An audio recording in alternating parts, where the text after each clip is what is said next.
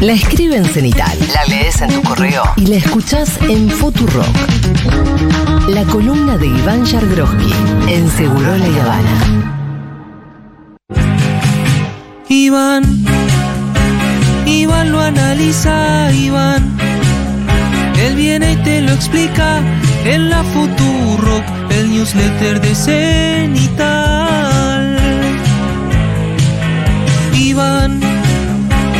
Iván lo analiza, Iván. Él viene y te lo explica en la Futurock, el newsletter de Cenital. Bravo, Iván. Me. ¿Esto es obra de quién? Iván lo analiza. ¿Alguien me puede aclarar del otro lado, por favor?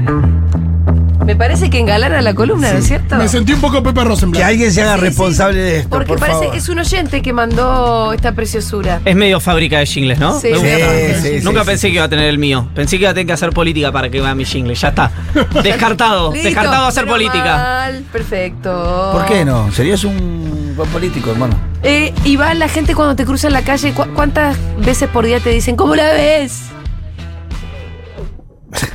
No estoy andando tanto en la calle Ah. para evitar eso. Iván, Voy a decirte algo. Iván lo Yo que ando mucho transporte público, Sí. Eh, Vamos, Zamora. en la Futurock. Rezamora lo mío. ¿Pero es verdad o es, es broma? Porque vos tenés auto. ¿Por qué andarías en transporte público? Porque Por- por las distancias. No, porque subirse al auto durante el día, en la semana, a veces en la ciudad de Buenos Aires es pésima noticia. Me pasa igual. Gracias a Joaquín que nos hizo esto. Gracias, Joaquín. Te adoro. No, eh, si algo me lleva por abajo, es decir, en subte, quiero decir, si, si a donde tengo que ir llego en subte, voy por abajo. Qué conformación tan rara de la oración, ¿no? Puedo volver Si a algo me bancar. lleva Una batalla con el castellano a muerte. ¿no? Estoy peor que. Eh, no sabe hablar. Bueno, em, Además era no sabe leer, pero deja. y hay algo. No, pero hice mi reinterpretación. Ah. Hay algo que yo estoy hablando todo el tiempo con la gente y es que les, les pregunto, che, bueno, tu círculo. Gente, no me hables de peronista, de masista, gente que no votó a masa. Sí. Y, y- y yo por lo menos lo que estoy sintiendo es que hay mucha gente dispuesta a votar a Massa. Yo sé que las encuestas dan muy parejas, también sé que si uno hace la aritmética electoral de que, bueno, que obviamente Massa y el acuerdo con Macri sumó las voluntades, hay una buena cantidad de voluntades, podría pensar que está pareja, pero hay algo que está activado y es la militancia silvestre. Yo me doy cuenta. Pero no le pasa, perdón, no le pasará esto a gente que te reconoce, que te saluda y que, No, no, pero y que ayer está hablé- en un mundo medio militante. No, porque ayer. Por le- eso me lo pregunto. ¿eh? Digo, ayer me cruzo con un pibe, sí, oyente de Futurock. Su papá y su tío habían votado a Schiaretti, porque lo habían conocido en el debate. Además, A mucha gente le pasó eso. lo habían conocido en el debate. O Es sea, la gente persona poco que politizada. más aprovechó un debate. Mauricio. Macri con Scioli y después el gringo Schiaretti, indiscutiblemente. Lo habían conocido en el debate, despolitizados o hartos de todo. Dijeron, lo votamos este. Eh, su mamá, sí, más bien gorila o antikirchnerista, había votado a Milei. Ujú. Esos dos votos de Schiaretti se van para Massa sin ninguna duda y la están tratando de convencer a la mamá que por lo menos vote en blanco y el voto no vaya para Milei. Vos hablaste con tus amigos ayer, Estaba más atento a eso que al partido de Boca. ¿Qué querés que te diga el sábado? Amigos votantes más bien de Bullrich, ¿no es cierto? No, no, de todo. eh, Fueron Larreta, votantes de la reta, Schiaretti. También fue Bueno, por ese lado. Y No, también hay unos vuelcan a chavales- Massa. No, todo, hay que ver. Si están escuchando, se los pido, por favor. Bueno, No, hay un punto para mí de. mm, este es nuestro termómetro. Ah, está bien, los termómetros. eh, eh, si yo te tuviera, te voy a decir una obviedad, parece un chiste, pero si yo te tuviera que decirte, la elección está muy pareja. Mi termómetro es que la elección está muy pareja. Sí, sí. Eh, pero, ¿por qué te digo esto? Porque hay un montón de gente que eh, no ve en mi ley el riesgo que por lo menos yo veo en mi ley. Sí. Yo en mi ley veo dos riesgos que eh, no necesariamente me parece uno peor que el otro. ¿Qué quiero decir? Veo un riesgo que es el riesgo Rodrigo de Loredo, ¿no? Es decir, Rodrigo de Loredo en La Nación Más, en una entrevista cuando estuvo con Ramiro Marra, dijo, a mí no me preocupa si mi ley es loco, no es loco, es violento, no es violento, tiene una relación rara con la hermana, no tiene una relación rara con la hermana. Palabra más, palabra menos, dijo esto de Loredo, que para que no lo conoces, un radical Mm. furibundamente antiperonista que fue eh, precandidato, no me acuerdo si a gobernador o después declinó la candidatura y fue intendente y terminó ganándole Pacerini, que creo que fue esto último lo que pasó. sí, lo último. De Loredo dice, a mí lo que me preocupa de mi ley son la inviabilidad de sus propuestas. Es decir, alguien que es econom- eh, creo que es econom- no, no es economista abogado, de Loredo, perdón, estoy, estuve en, eh, estoy con, con información Es a el que medias. dijo los hice viajar al pedo. Es, exactamente, sí, sí, aquí hizo, los, hice, los hice viajar al pedo. Pero la cuestión de De Loredo es alguien muy antiperonista, Sí. por supuesto, muy antikirchnerista. Se hizo muy famoso en algún momento porque un eh, video de él en YouTube, él eh, narraba todas las presidencias de la Argentina y explicaba cómo en cantidad de años recorridos, evidentemente el problema de la Argentina del peronismo. Hago el encuadre de Loredo para que vean que no estamos hablando de alguien que eh, viste, entra y sale del mundo panperonista, en lo más mínimo, no se tocan en ningún momento. No. Y de Loredo decía, a mí lo que me preocupa de mi ley, militándola a Patricia Bullrich, es la inviabilidad de sus propuestas, no es su cuestión emocional. Entonces, vos tenés ahí a alguien que, según eh, eh, cuando no estaban mediados por el balotage, muchos dirigentes del esquema de Patricia Bullrich decían, cuando vos leías el subtexto, Massa es malo, pero nada sería peor que Milei. Un poco el que lo dijo así más eh, taxativamente fue Martín Caparrós en El País de España. Ajá. ¿no? Martín Caparrós hizo un editorial diciendo, literalmente no hay nada peor que Milei. Sí. Literalmente. Nada, nada, no hay nada. nada peor que Milei. Alguien que tiene una tradición anti-kirchnerista, Sí. ¿no? El caso de Martín Caparrós. Entonces, por un lado tenés la cuestión económica, que hay un montón de gente que dice con... eh, con, con- no es razón la palabra, sino con legitimidad de ejercicio, que es, che, pero ahora tenemos 150 puntos de inflación, hay escasez en supermercados, los precios de los alimentos están altísimos, el dólar no sabes cuánto vale, hoy ya no porque Massa logró controlar el tipo de cambio, pero el resto de las variables. Entonces no ven como riesgo algo que no fue probado antes y ya fue peor, porque alguien podría decir, che, esto sería, que, que yo creo que es el gran problema, eh, o, o- eh, o por lo menos el gran temor como consumidor que tengo yo, es decir, como alguien que compra desde entradas para recitales hasta mm, comida, hasta pañales para su hijo, que es el plan económico de mi ley, es un plan económico que es el de, Ma- el de Macri, pero muchísimo más eh, a fondo y con un dolor de mínima de corto plazo, y cuando digo corto plazo digo cuatro años, infinitamente superior a ese. ¿Por qué? Porque en la liberación de las variables de las que habla mi ley, que ayer me tomé el trabajo de volver a leer la plataforma electoral de la Libertad Avanza, en esa desregulación total, ya vimos, hubo un antecedente, que fue el de Federico Sturzenegger en el gobierno de Mauricio Macri, el de la desregulación, la eliminación de los encajes, todas cuestiones muy técnicas, pero para decirlo rápido, que derivaron en una devaluación muy fuerte, muy rápido, y toda esa devaluación se fue a precios. Sí, sí. Recordemos, porque la gente se olvida, que Macri duplicó la, la inflación. Claro, pero no me. eh, Mi, mi planteo no es tanto ese, porque eh, esa misma persona que vota a mi ley te dice, sí, sí, y el, el gobierno de Alberto Fernández la triplicó. No sé, no sé en cuánto recibió, creo que recibían 60 y la puso en 150. Entonces, ese argumento tributa a un razonamiento que es peor no podemos estar. Esa Lo fue que yo- cuando pensaban que, la, que ya la economía funcionaba al dólar blue. Exacto. Dijeron que era 14 pesos, ¿puede ser? Estaba, no, el dólar oficial estaba 9, el blue estaba 16. Claro. Y Prat Guy dijo, si hacemos las cosas bien va a estar más cerca de 10, si hacemos las cosas mal va a estar más cerca de 16. Liberó y se fue toda la mierda. y terminó, bueno, por supuesto, más alto que eso. La cuestión es, a lo que voy con, con este punto es, hay una cuestión que es económica, que esta es mucho más discutida por los números de inflación, de dólar, de precio que tiene este gobierno, que no son eh, imputables, esto es mi verdad relativa, a la gestión masa, sino que, como dice, entre otros, Hernán Lacunza, siempre lo que se plantea es que toda política monetaria expansiva que vos haces te impacta entre 6 y 8 meses después. Entonces uno podría decir, bueno, es una política expansiva que vos arrastrás no solamente de la salida de la pandemia, sino de las salidas de gestiones anteriores. Pero hay gente que sí se la imputa en parte a masa. Con lo cual, acá hay una discusión que es una discusión entre economistas en la que no me voy a meter. Pero después hay otro punto que a mí me preocupa igualmente que este, porque este como lío me preocupa como consumidor, ¿no? Que si me compra ropa, zapatillas, no lo que sea. que es el de Ciudadano. Que es, por un lado, una certeza inapelable, que esta es mía, es una certeza que tengo yo, pero como digo siempre, es mi verdad relativa, no es la verdad, es mi verdad, que es que veo en mi ley, a pesar de su moderación de los últimos tiempos, una moderación artificial gestionada por un equipo de campaña que no es el propio, Que va y viene igual, ¿eh?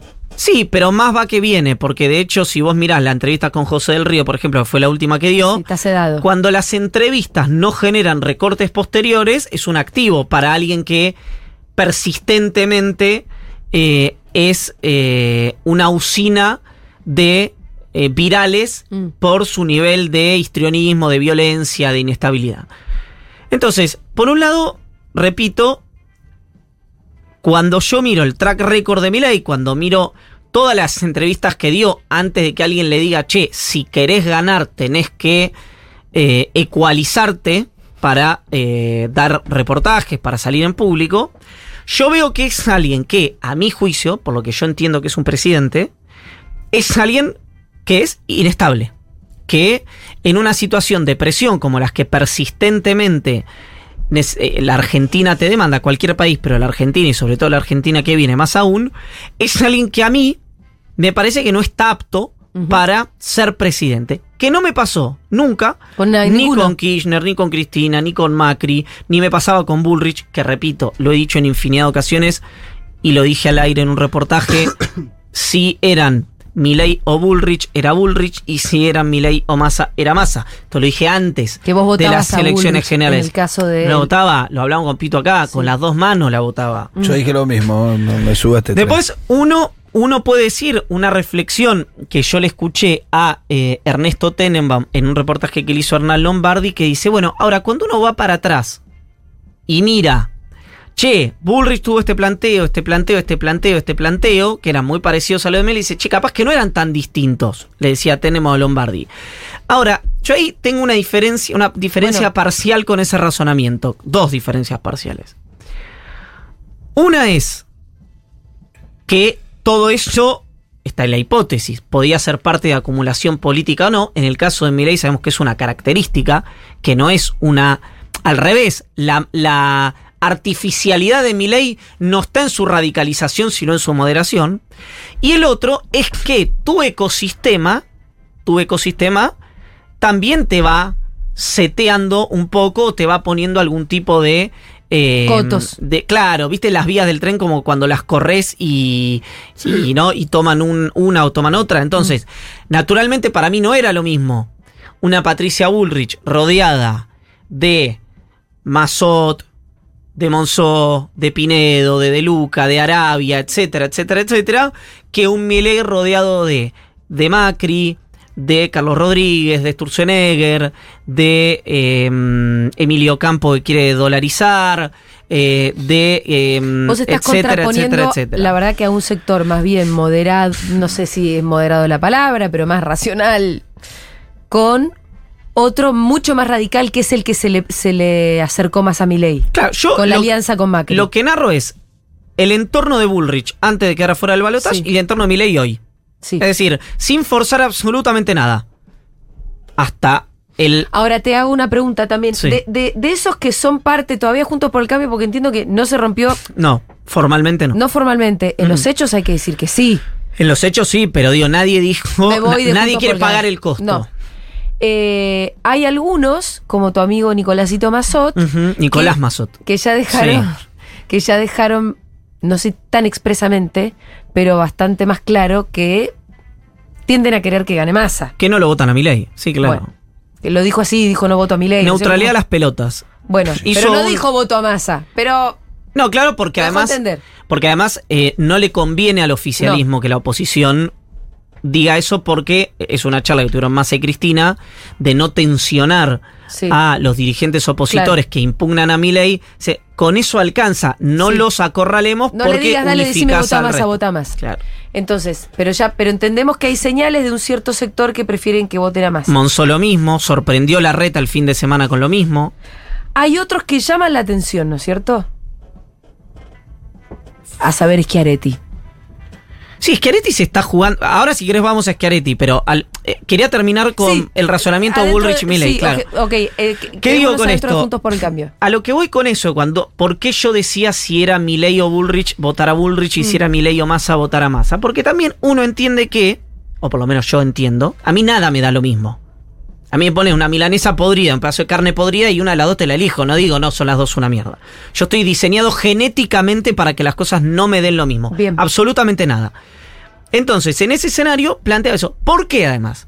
Por esto que es lo que a mí me genera mayor preocupación y creo que hay mucha gente que vota mi ley por descarte a eh, Massa porque no le gusta Massa o porque creen que Massa, hay- Massa tiene algo que lo está perjudicando que es la, ahora no tanto, pero que es la ganabilidad. Es decir, la gente dice, lo voto, me pasó el- la semana pasada comiendo con una pareja de amigos que lo decía, lo voto a a mi ley, si to- lo voto a mi ley si total va a ganar Massa. Bueno.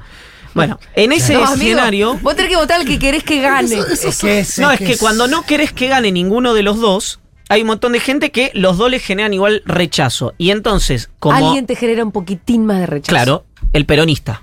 Por eso votan a mi ley. Pero, si la elección estuviera pareja, hay un montón de gente que podría migrar el voto Mm.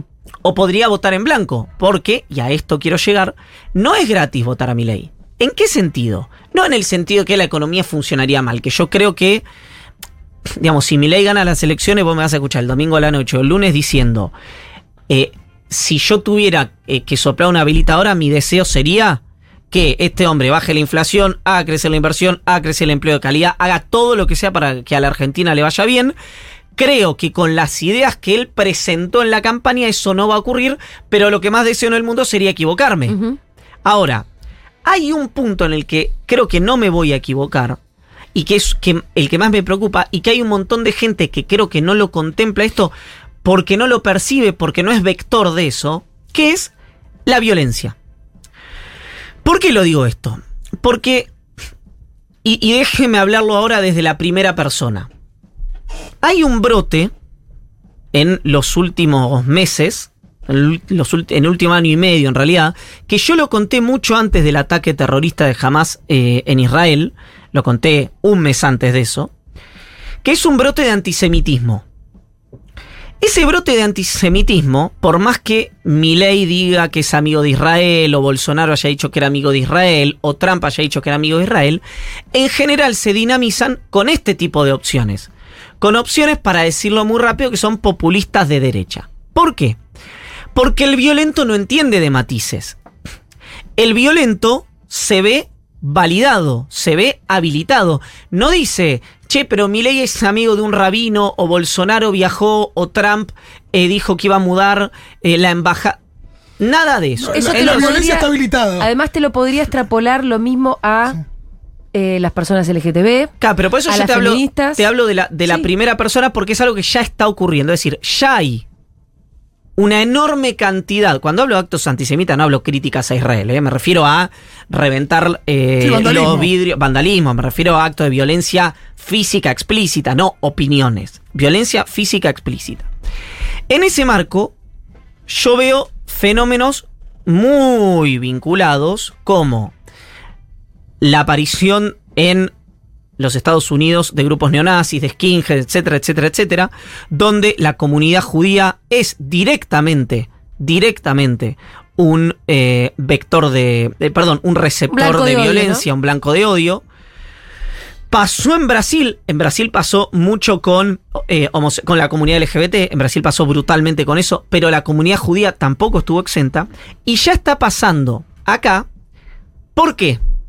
Porque hay una confusión, a mi juicio, que se enmarca dentro de el ataque de Hamas, la respuesta de Israel y las discusiones posteriores que se generaron y que eso generó un brote de antisemitismo. Y yo, como ya conté esto mucho antes del ataque de Hamas, hay un estudio que hizo Ezequiel Ipar, eh, que lo conté en mi newsletter hace un tiempo, Sí, acá también. y acá, y acá también, que mostraba que ante la pregunta, repito, no espontáneamente, ante la pregunta de los moderadores del Focus de si vos creías que la crisis económica está. La crisis económica es culpa de empresarios judíos que buscan su propio beneficio. casi 4 de cada 10 argentinos respondían que estaban muy de acuerdo o de acuerdo con eso. Y no tenía nada que ver el ataque, no había ocurrido el ataque. ¿Por qué narro todo esto? Porque una parte, naturalmente, de eso es sectores antisemitas, como ya lo he dicho acá, de izquierdas, panperonistas, etcétera, que tienen una raigambre histórica, pero que no tienen medidas de acción directa o no son frecuentes, y otras son las expresiones que vimos, por ejemplo, rodeándola a Victoria Villarroel cuando hizo ese acto, repito, muy hábil, en la legislatura en recuerdo de las víctimas del terrorismo. Que ahí no hay que interpretar si hay gente que es neonazi o que no es neonazi, sino que hay que ir a leer cuál es la pertenencia de cada, de cada uno de ellos y cuál es su ecosistema de relaciones desde el punto de vista político, que son ecosistemas de relaciones con nazis o con neonazis. Pero acá no estoy haciendo ley de Godwin, no estoy banalizando, estoy diciendo son nazis y neonazis, es gente que eh, reivindica, no estoy hablando de interpretación, de que por qué una vez... Entonces, lo que yo trato de decirle a un montón de amigos, de amigas, de gente conocida es, che, ojo, porque ni siquiera te digo la de Bertolt Brecht, de vinieron por esto si yo no era tal, vinieron por esto y después vinieron por mí ya era demasiado tarde. Ni siquiera te hablo de esa romantización de la resistencia. Te hablo de el efecto contagio. ¿Qué quiero decir? Argentina no está en un, eh, por suerte, en una situación en la cual el Estado u opciones políticas que eh, ganen elecciones democráticamente y lleguen al Estado elijan colectivos determinados para ejercer violencia simbólica, económica, física, de la manera que sea, sobre esos colectivos y que esos colectivos sean pasivos. No. Entonces, para decirlo muy colectivos claro, empoderados, querés decir vos. hablo de colectivos que puede ser desde colectivos, la- eh, como fue, que para mí fue una de las cosas, eh, hacía mucho que no veía eh, un acto de luminosidad semejante como fue la marcha del orgullo. Total. Y mirá que no, no es algo que, Vos no que, sos que yo vibre, no fui, no, no, Mm. te digo la verdad, no fui nunca, pero miré, miré las fotos, miré los testimonios, miré los videos, eh, sí era eso, el respeto eh, irrestricto a la decisión de vida del prójimo, ¿no? Que es lo que dice mi ley. Eso sí, en la marcha sí había un respeto irrestricto a- al estilo de vida del prójimo. Ahora, yo lo que hablo desde el punto de vista, ¿viste? Porque dice, bueno, te, te miden el judaísmo en sangre. Sí, cuando vino una ola antisemita no te preguntan si sos de vientre o no sos de vientre, por eso lo digo desde ahí. Entonces, el planteo Ver un es... par de consonantes juntas. Sí, eh, olvidate, Vos entras adentro, adentro, papi. papi. Entonces, yo lo que quiero decir, y lo digo desde el punto de vista con, con muchísima tranquilidad, pero también para explicarle a, a- a un Sí. montón de gente que por ahí esto no lo ve, que es, eh, los, hace mucho tiempo, para decirlo rápido, yo no voy, y conozco un montón de gente, yo no voy a reaccionar si este discurso se habilita como reaccionó Kisilov en el buquebús. Vos decís si me tiran tiro. Yo lo que digo es que cuando vos apostás a un proyecto político que tiene la ofensa a un montón de sectores, eh, la singularización y la deshumanización de muchos de esos sectores, y que esa violencia en algún momento, porque no hay mediación. O sea, a mí me dijo alguien muy cercano del esquema de mi ley cuando hizo el acto en Parque Lesama, me dice, estuve, 8 de cada 10 nuestros no pasa un psicotécnico. Me lo dijo alguien que si me lo llega... Es de si- ahí. Si hay algún libertario, porque sé que ven muchas Sí. que niega esto, yo voy a dar el nombre de la persona sin ningún problema. Que alguien del esquema te dijo, eh, acá están todos locos. Dijo, en el acto de Parque Lesama es un acto muy Sí, embrionario, sí. muy, Bueno, eh, muy, perdón, eh, muy eh, eh, fundacional, esto es lo que quería decir, del proyecto político de mi ley presidente. Pasamos imágenes el otro día en Duro de Domar de lo que fue la marcha en contra del fraude. eh, y lo que veíamos, y yo lo decía también, era que la gente se ve sacada, agitada, ¡Ah! ¡Ah! como gritando de verdad alienada y fuera de sí. Parecidos a los antivacunas. Sí. No me quiero ir, perdón, no, No, me no, quiero no. ir de eso. Lo que quiero alertar solamente a un montón de gente que, por rechazo a masa y un rechazo absolutamente comprensible, digamos, repito, producto de los números fundamentalmente de la economía que hubo este año. Y, y también una Elige- cuestión tradicional. Una cuestión tradicional que se acumuló que ahora en los vamos últimos a- 80 años. Que ¿no? ahora vamos a hablar también porque hay un, re- un reverdecer de eso. Sí. Apoya opciones que pueden generar violencia con gente que a lo mejor ellos mismos quieren, Sí. porque ahí hay algo también que es, hay una, un descreimiento de que va a, esto no lo va a hacer, esto no va a ocurrir. Yo lo que digo con eso es que ojo, porque cuando vos sembrás eh, ese tipo de cuestiones, no cosechás luminosidad. No, y además de eso, vos no sabés hasta dónde se, se expanden las fuerzas del odio también. La violencia vos podés, cuando vos prendés un fosforito, pero si lo prendés donde hay nafta, bueno, puede haber una, una fusión nuclear, ¿entendés? Pero por eso te digo que Argentina hoy está en una situación de tensión tan pero tan grande que cuando vos mirás los proyectos económicos, francamente, como dijo Nicolás Mazot, que estaba en la mesa chica de Bullrich, ninguno de los dos te genera, Mazot lo individualizó en mi ley, yo si querés lo extiendo a Massa, ninguno de los dos te, te da garantía de solución. Si hay un punto que me parece indiscutible, que cualquier persona que vote a, a Massa o a Milei o que esté dudando o lo que sea, eh, va a estar de acuerdo con esto, que es que Argentina lo que no resiste más es una eh, dinámica basada Mm. en el enfrentamiento, en la violencia, en la lógica amigo-enemigo y de anulación del otro. No. Yo no sé, porque no tengo manera de hacerlo, porque no veo el futuro, si Massa logrará ese gobierno de unidad nacional o logrará pacificar a la Argentina como él dice que va a hacer. Lo que sé es que uno me propone eso Sí. y el otro me, me propone matar a otra opción política, en palabras de Milei, ponerle el ataúd, eh, el- la tapa al ataúd del kirchnerismo. Y lo que vimos, y esto ya lo reconocen hasta los más extremos antikirchneristas, es que en Argentina, y lo dijo Pablo Abeluto, eh, esto, a las opciones políticas vos podés hacer mejores propuestas y ganarles, mejores propuestas e incluso convencer gente que votó a otra opción política en la elección anterior.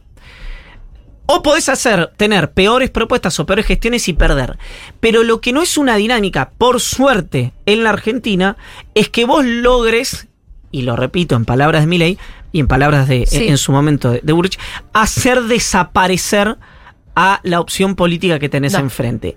Y creo, me puedo estar equivocando, pero que si bien hay eh, una porción enorme de votantes, hoy es un 50% o más, digamos, que rechaza la idea de masa presidente, o puede ser un poquito menos, digamos, están muy parejas las encuestas, sí creo que hay un montón de gente que coincide con la idea de que Argentina no resiste más tiempos de enfrentamiento y de la Sí. lógica amigo-enemigo.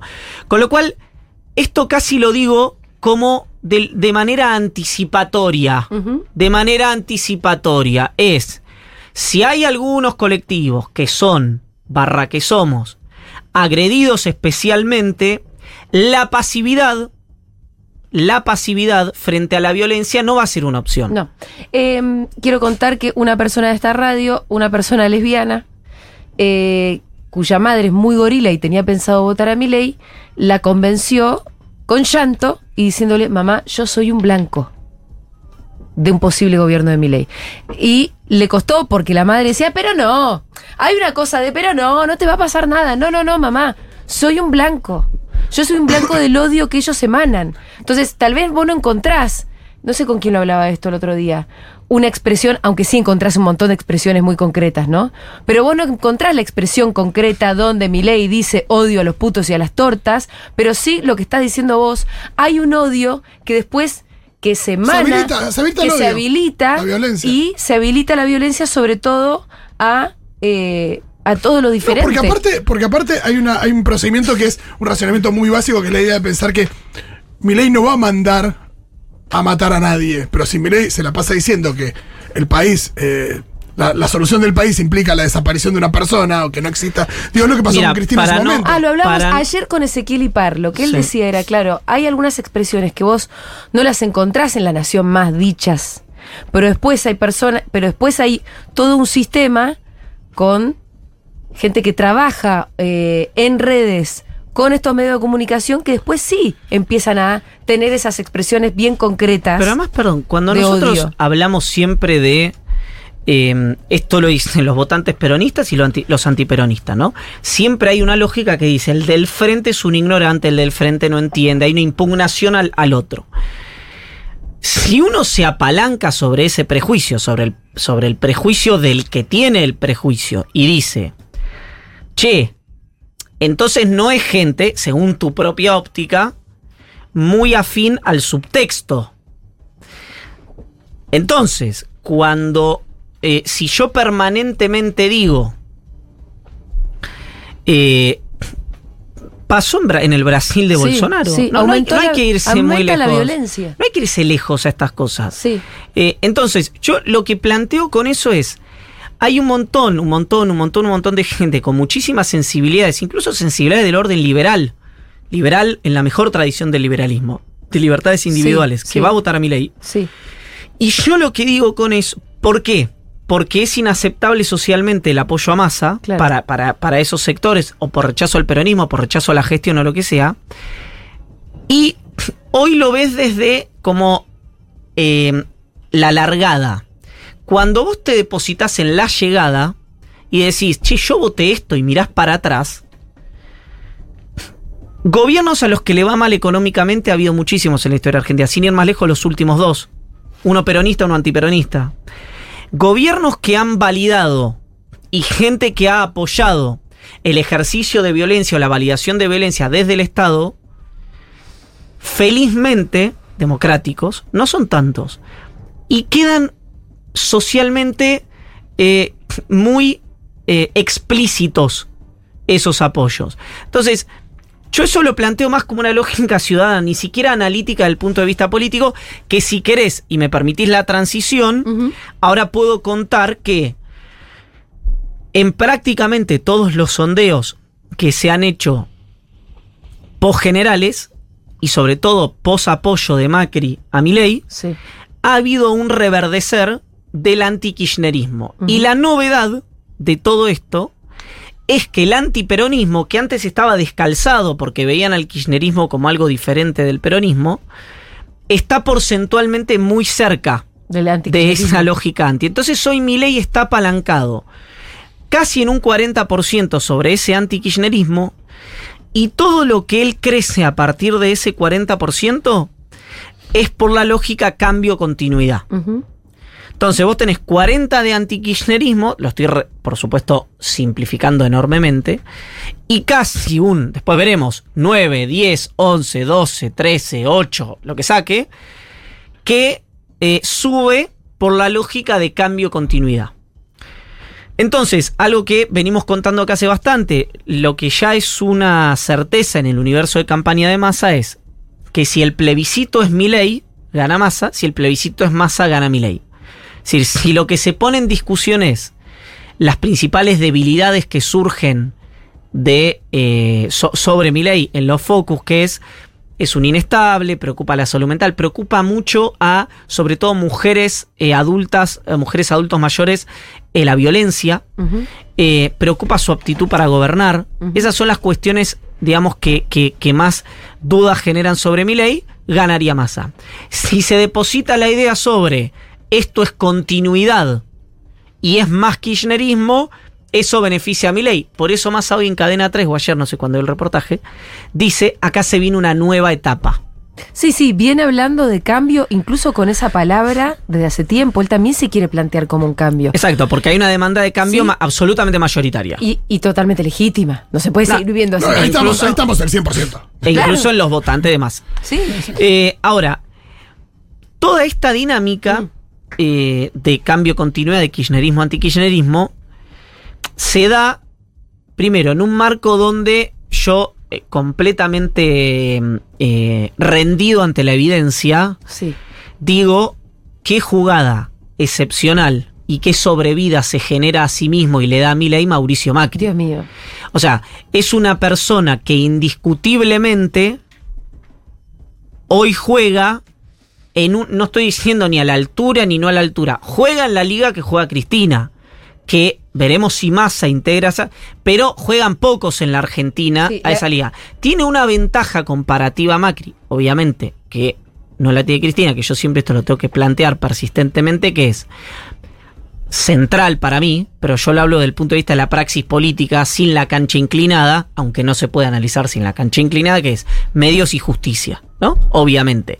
Eso a Cristina le ha hecho un daño que si se hubiera generado un asedio similar sobre la figura de Mauricio, bueno, otra sería la historia. Ahora, del punto de vista de la arrepentización, el ejercicio de poder, de inteligencia práctica y la conducción Y la política estrategia, ¿no? es eh, juega en una liga donde juega muy poca gente.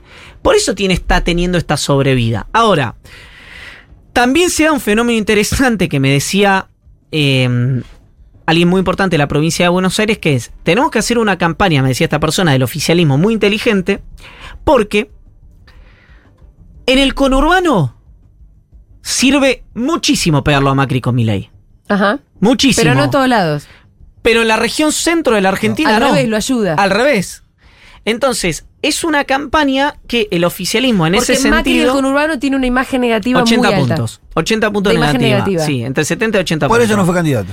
Entonces, vos ahí tenés una campaña que en el conurbano. Sí. Macri Es una, sí- claro. La tenés que segmentar territorialmente, qué difícil es igual, ¿no? Claro, pero en la, eso tiene que ser eh, en el famoso esto, ¿no? En el famoso, en la famosa ubicación, eh, no, no quiero usar la palabra microtargeting, pero si querés usémosla, con programática, con lo que sea, en términos de redes.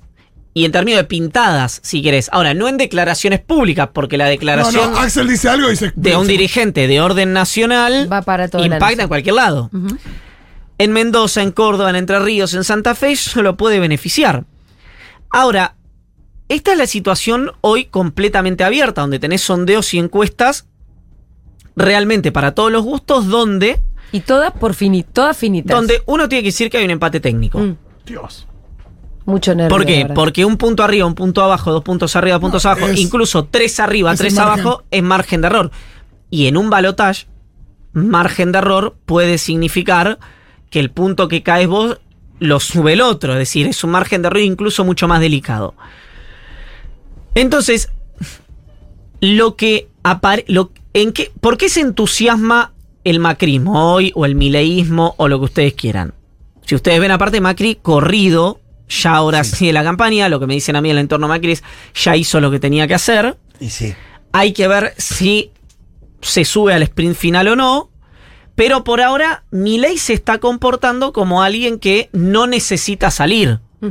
¿No? Es decir, No está saliendo, de hecho. Uno ve más. su- De su hotel. Como Ah. quien corre adelante. exactamente, ese es el El comportamiento. comportamiento con quien, quien va, va, va adelante. a Massa yendo a Córdoba, Entre Ríos, a, Majul. A Majul. Donde Kicillof, tiene que ir a buscar votos. claro. también, ¿no? Kicillof yendo a Olavarría, Bahía Blanca, Junín, etcétera, etcétera, etcétera. Entonces, ¿por qué eh, eh, planteo todo esto? Porque una cosa es la del comportamiento. La otra es la del análisis más, eh, no sé decir, técnico, metodológico. Que lo que te explica la gente del equipo de masa es, no, lo que nosotros estamos viendo es que ni el voto de Schiaretti, ni, ni buena parte del voto de Bullrich está tan rígido como nosotros pensábamos que iba a estar. Mm. Tal vez así se explica, además de los factores que juegan externos al proceso electoral, la virulencia con la que Schiaretti lo ataca a Massa, además de los recelos que arrastran por la A ver, construcción fallida de Eh, alternativa al- eh, federal. Explícamelo, porque yo lo que siento es que el electorado de Schiaretti naturalmente debería tender más a masa, pero Schiaretti decide hacer lo contrario.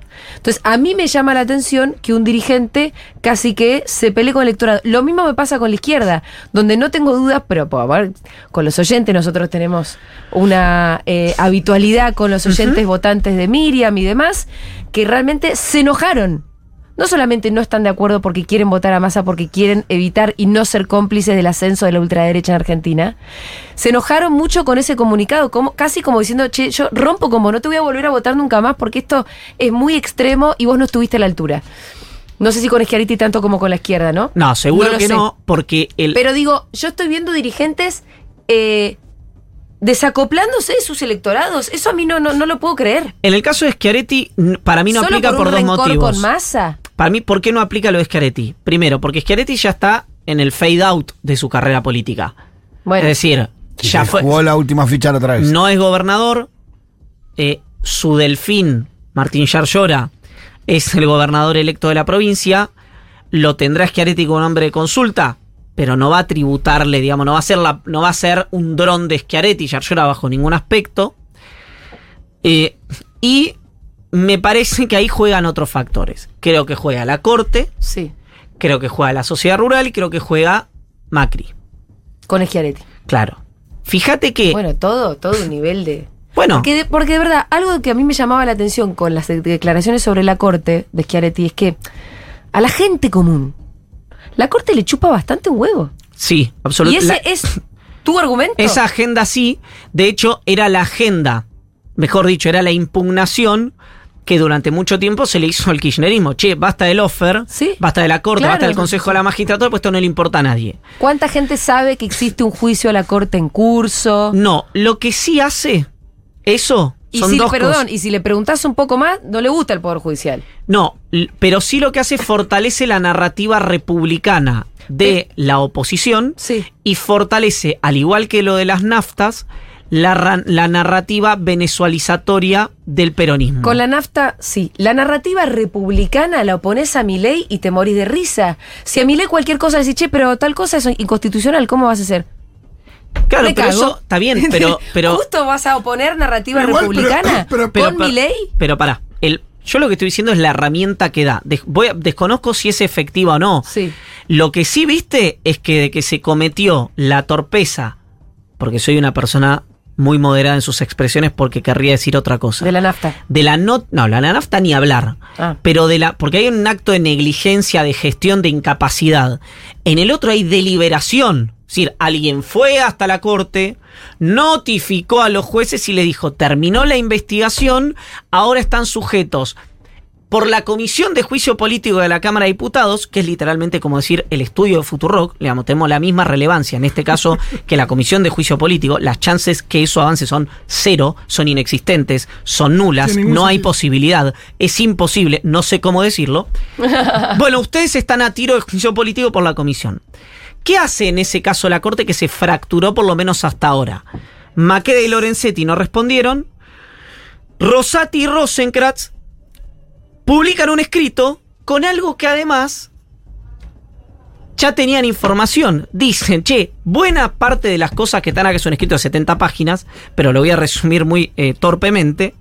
Muchas de las cosas que están, que vos me decís por la cual me querés hacer un juicio político, no son causal de juicio político porque son eh, contenido de sentencia y cualquiera que pasó por la Facultad de Derecho sabe que contenido de sentencia no es causal de juicio político y muchas otras son producto de un hackeo y del espionaje ilegal. Entonces, son fruto del árbol envenenado, entonces Las no sirven valen. como prueba.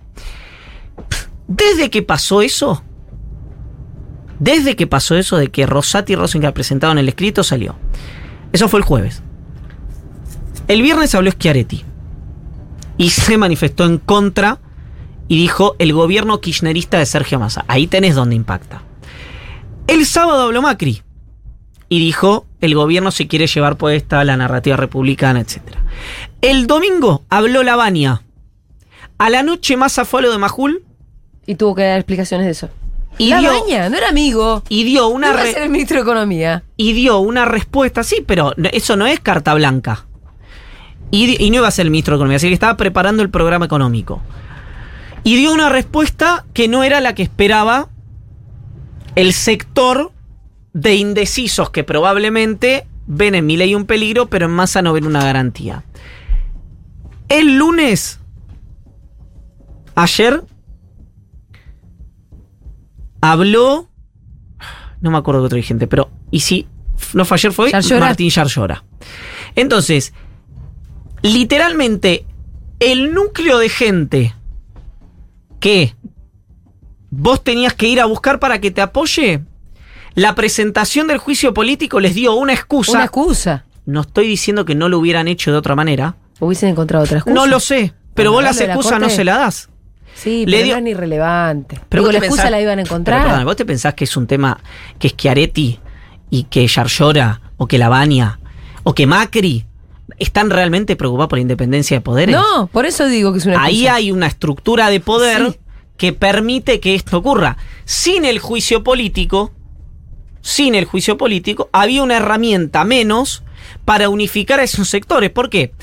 Porque Rosati dice en la Universidad de Lomas de Zamora, donde el mandamás de esa institución, el mandamás político Diego Molea, consejero de la magistratura y cercano a Sergio Massa, es decir, Rosati va a un lugar simbólicamente inapelable y, dice, acá tenemos que ir hacia la unidad nacional, que es textual lo que dijo Massa. ¿Por qué Rosati dice esto?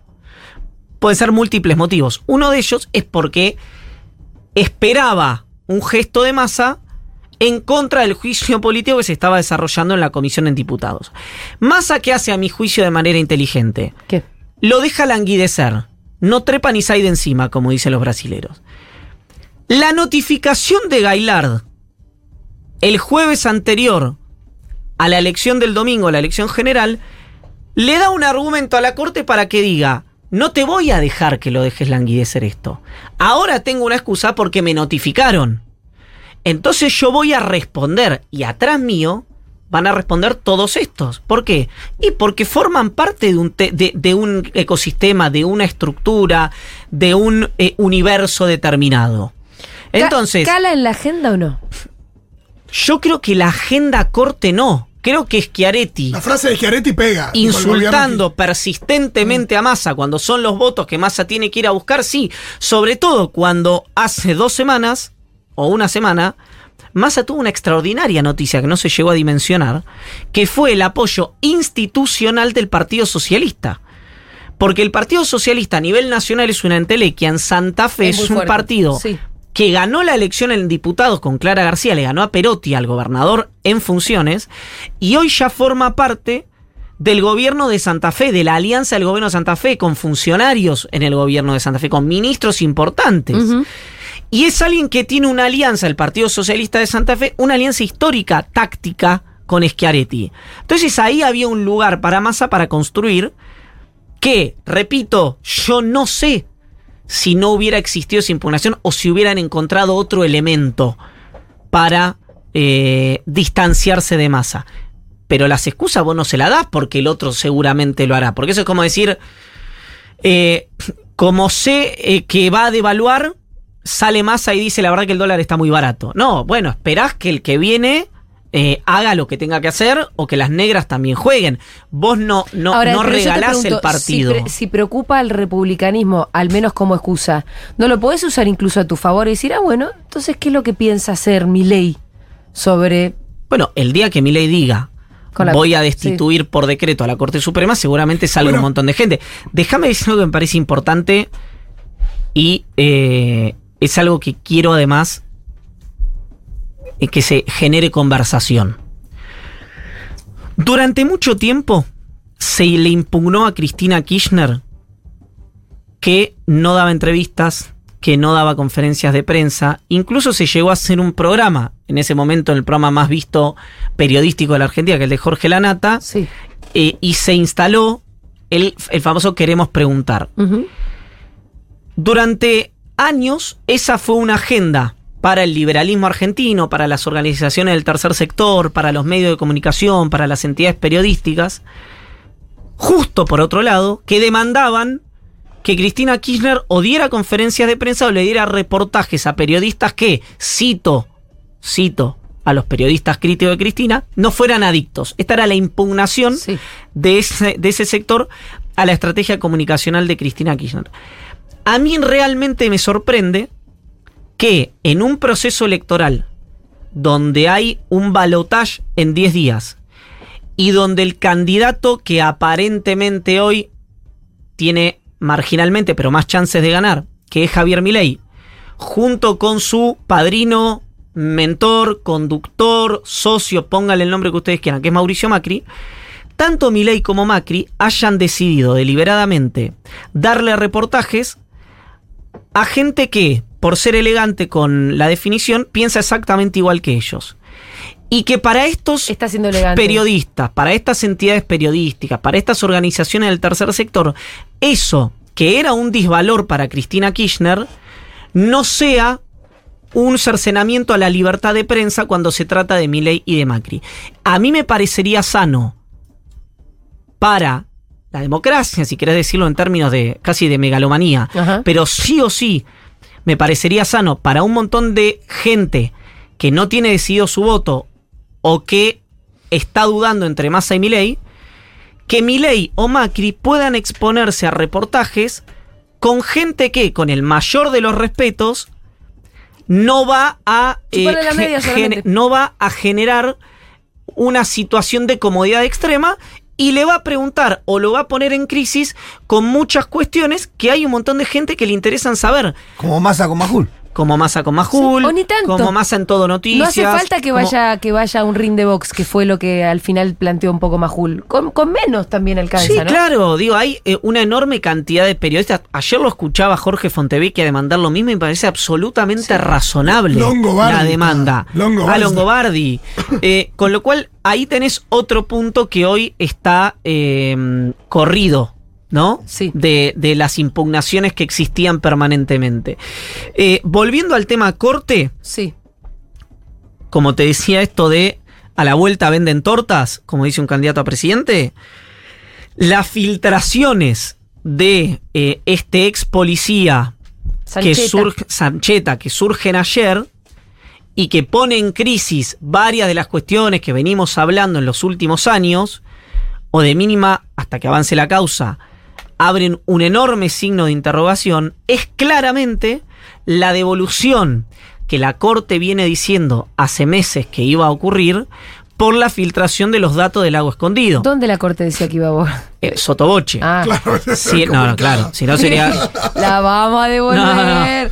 No, Entonces, si vos te fijás, incluso hasta en algunos casos de manera forzada, se involucra por menciones laterales a figuras que los involucrados en Lago Escondido creen que tuvieron que ver con esas filtraciones. Entonces digo, hoy al kirchnerismo, además de una elección en la que, hay que decirlo, está trabajando muy activamente por un proyecto que no conduce y eso creo que merece un reconocimiento. A- otros dirán, no, es lo natural, es lo que tiene que hacer, que dará gusto al No consumidor, es lo que pasó con la campaña de Scioli. que no es lo que pasó con la campaña ¿no? de Scioli. Algo se aprendió. Hoy tiene otro incentivo el kirchnerismo, porque para el kirchnerismo no es lo mismo con esta demostración de ayer, Milei presidente, que Milei con Macri presidente. Claro.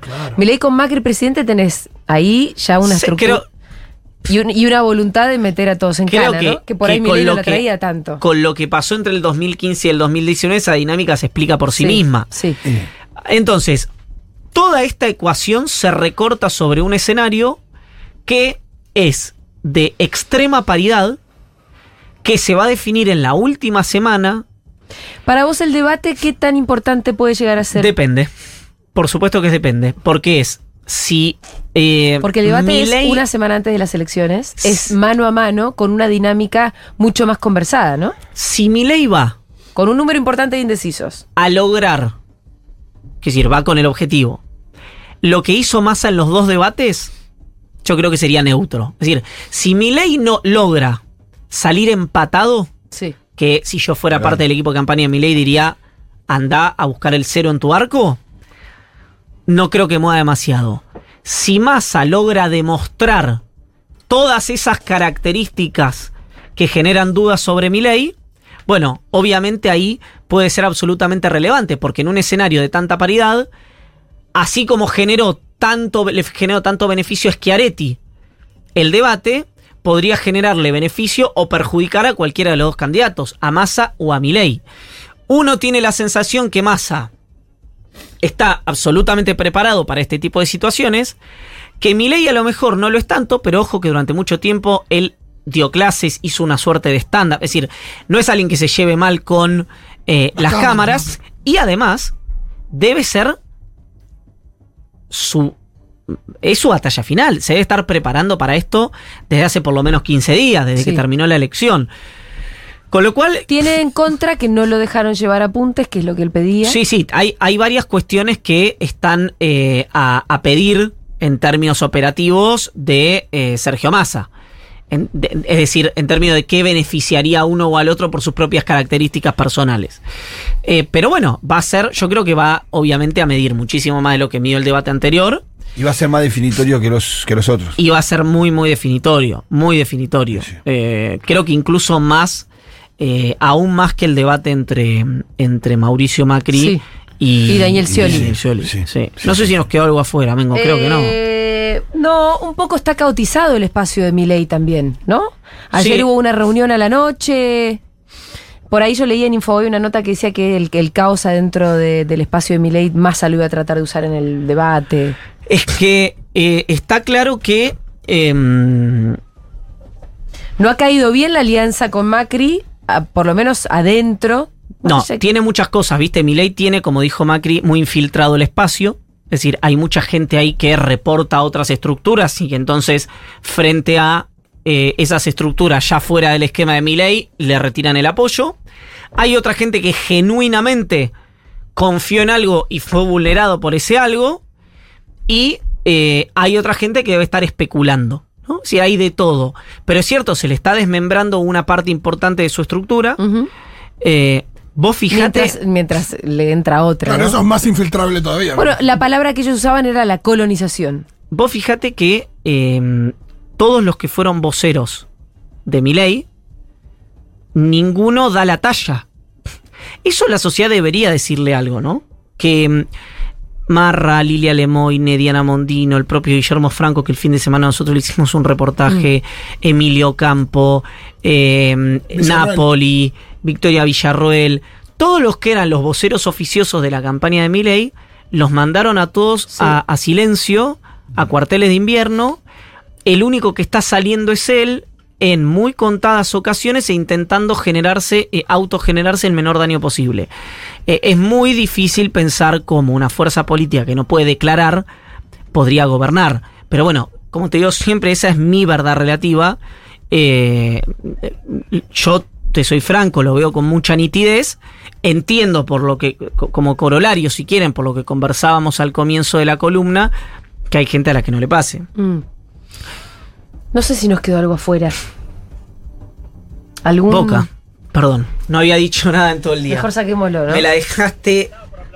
Me la dejaste picando. No, no iba a decir nada. Te juro. Fíjate Contanos, que no dije que nada. Pero aparte que es todo lo que tenés ganas de decir, a ver. Nada, nada. No, por eso no dije nada. Bueno, aprovechen el respeto que está teniendo Ivancito, que puede no durar ni un segundo más. Pero ¿sabes por qué? Porque. No, ahí cagamos. No, no, no, no, no, no, no, no, no, lo voy a decir en serio. Porque cuando River pierde la final de la Copa Libertadores, que lo, Sí. lo perdió en una situación mucho más ingrata, vamos a decir verdad, River iba ganando, se la sí. vuelta en los últimos dos minutos.